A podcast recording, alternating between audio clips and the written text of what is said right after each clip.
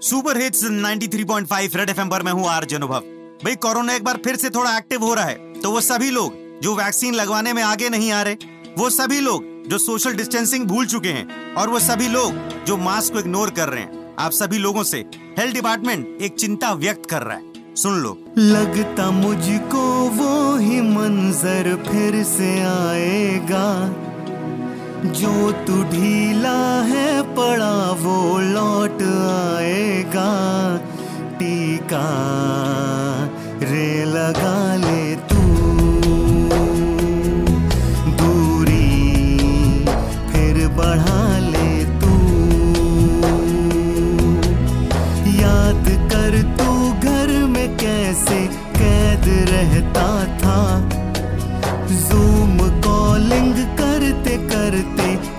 भी धोता था, घर पे ही पड़ा था तू।